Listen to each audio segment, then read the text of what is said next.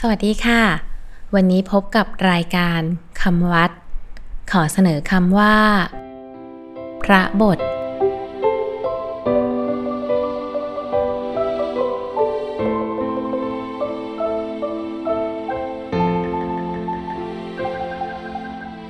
คำว่าพระบท สะกดด้วย พอพาน รอเรือ สละอะ บอใบไม้ ตอปตัก อ่านว่า พระบท พระบท คือผืนผ้าที่เขียนเป็นรูปพระพุทธเจ้า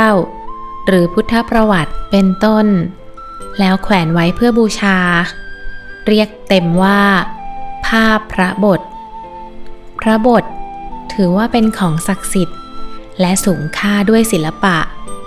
นิยมทำกันมากในสมัยโบราณ ด้วยถือว่า ทำเพื่อถวายเป็นพุทธบูชา อันเป็นบุญใหญ่อย่างหนึ่ง ภาพที่ปรากฏบนผืนผ้านั้น แสดงถึงฝีมือ ภูมิปัญญา ท้องถิ่น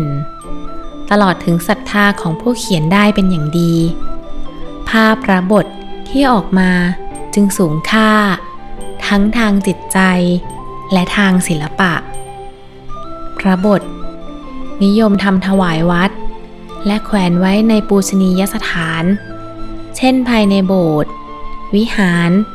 และศาลาการประเรียน แต่ตอนหลังกลายเป็นเครื่องประดับอย่างหนึ่ง มีทั้งในวัดและในบ้านสำหรับวันนี้ สวัสดีค่ะ